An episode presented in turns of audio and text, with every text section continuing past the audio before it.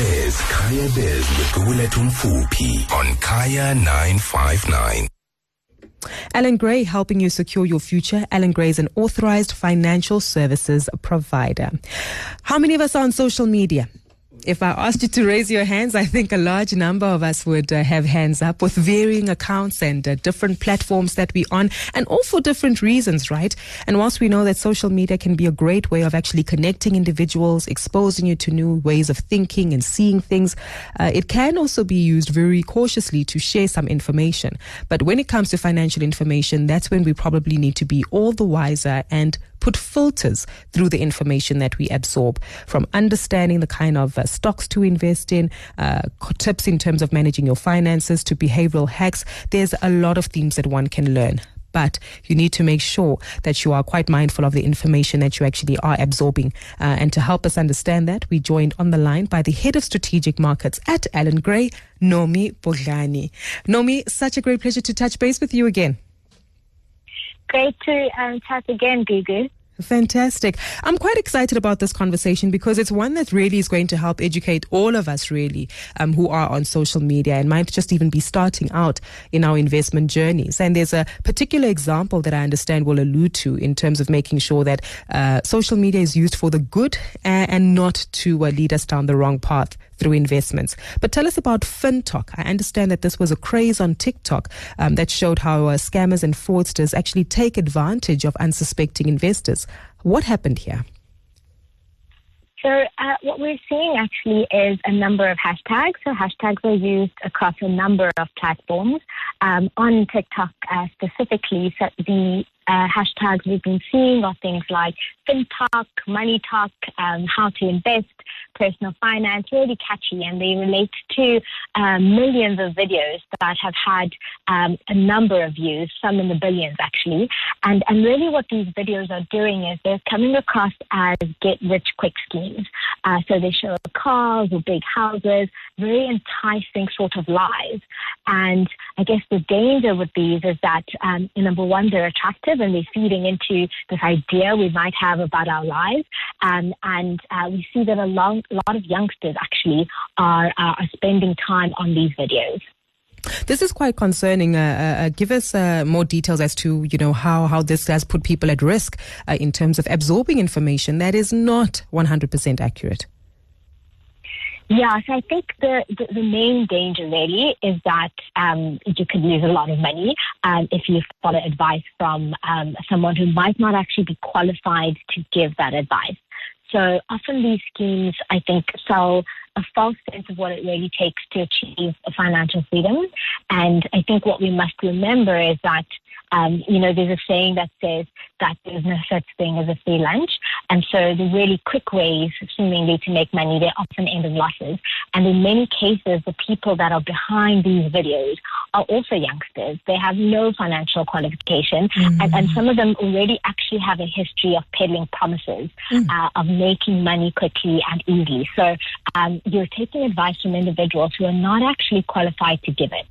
And is there any substance to the investment products or, or ways of generating an income that they are, are alluding to? Well, I think, I mean, that's one of the red flags that mm-hmm. you might want to look at. So, you know, it's about, can you can you understand how this particular product that they're selling you makes money? Um, and so I think the first thing you want to do is you want to see if it makes sense. Um, and if you don't understand how an investment product is generating its returns, and there's no clear underlying assets or, or resource that generates value, then you need to be cautious.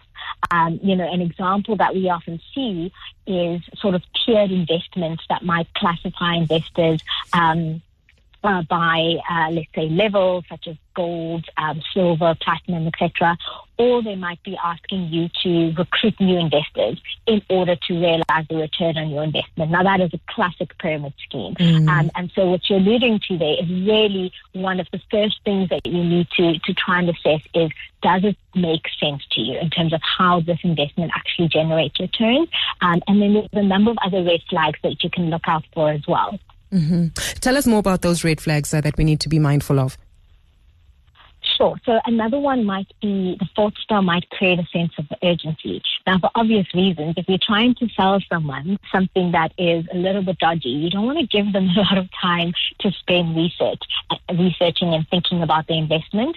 And so if something is sold as a once-in-a-lifetime opportunity, um, or there's a sense of, of urgency, or you're being manipulated in order to make a decision quite quickly, uh, I think you need to see that as a, as a red flag. Mm-hmm. Um, another one is if um, you can't find a track record for this particular individual or um, or institution or company, whatever they're positioning themselves as, if, if, if you can't find a solid track record where they have demonstrated that they're able to uh, provide a particular product, a particular financial um, service over a period of time, that also needs to be a red, a red flag. Uh, and then very lastly, um, I think what's useful about the financial service um, uh, sector, and you know, I'll use South Africa as an example, is that financial service providers need to be registered with um, an authorized financial body like the Financial Sector Conduct Authority. Yeah. And so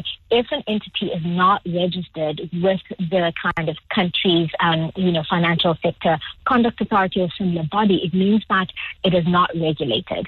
Um, and so you can actually contact financial bodies to verify the registration of any financial entity um, that is relatively new or not well established. So if you do some homework, um, you should be able to Uh, uncover if something is doesn't actually have the backing um, that it needs to have to be authorized and registered to be um, essentially selling a financial product.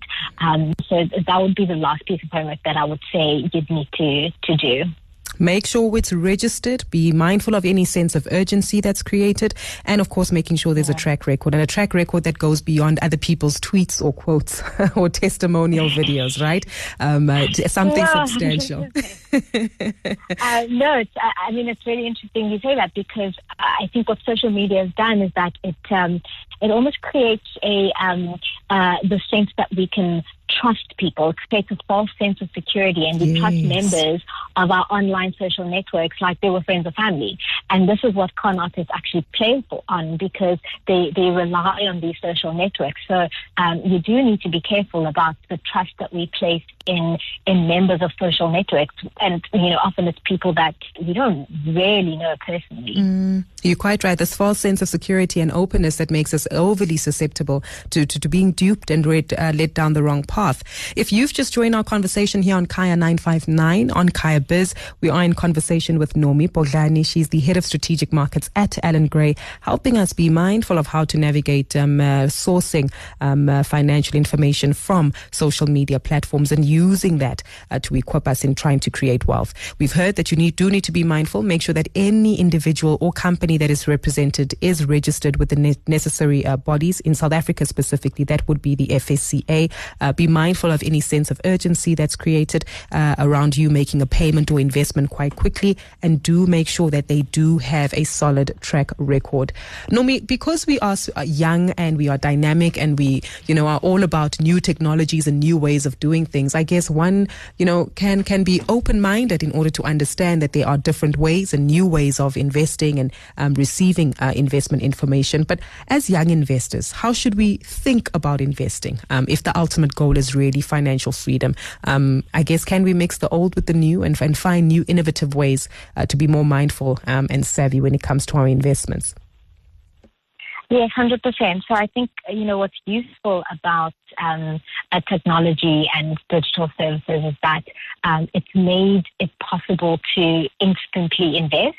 Um, and in a way that may not have been um, in the past. But, you know, as, as we've been talking, uh, we need to be mindful of the fact that as investors, we're not the only people that are benefiting from these advances in, in technology. Um, and really, kind of the piece of guidance I have around how you approach your journey to financial freedom is it's quite practical, and, and maybe something your, your parents would have said, and that is, you know, a prudent way to financial freedom is to save and invest diligently. Mm-hmm. And and so that, that really is it. Um, and secondly, um, kind of being mindful that your income shouldn't just be consumed by kind of present needs or even past needs in the case of debt, uh, but you also need to think about what your future goals and needs are, and then you need to put a plan that's going to help you get there. So where else can investors source good, credible financial advice uh, and information? Uh, a good place to start um, if you are looking for uh, potentially some assistance would be something like an independent financial advisor. Mm-hmm. Now, uh, an independent financial advisor in South Africa would also be as someone who's working for a financial service product, uh, provider that is actually registered and authorized and licensed to give you financial advice. Um, and, and what they're going to do is that they're going to explore your unique set of circumstances uh, and then actually help you implement a long-term investment strategy that's going to help you get to your goals. Um, I think specifically when we think about scams, uh, which is what we're talking about today, I think there's two reasons why an independent financial advisor can be really valuable. The one is that You know, many investors starting their journey, or if you're heading into retirement even, but um, you can fall prey to scammers if you don't have a solid financial plan. So getting that plan in place is actually the first step, and a financial advisor is going to help you do that. Mm-hmm. And secondly, there's obviously hundreds of investment products, literally, and being able to choose the right one for you can be a minefield. Yeah. Uh, and so a reputable independent financial advisor is going to help you vet the opportunities that are available and choose the right one for you. You're quite right there. Making sure it's someone who's reputable to help you navigate this landscape. Nomi, thank you so much for your time. We really do appreciate the feedback you've given us today. That's that Nomi Bodlani. She's the head of strategic markets at Alan Gray. Helping you secure your future was brought to you by Alan Gray. Alan Gray is an authorized financial services provider.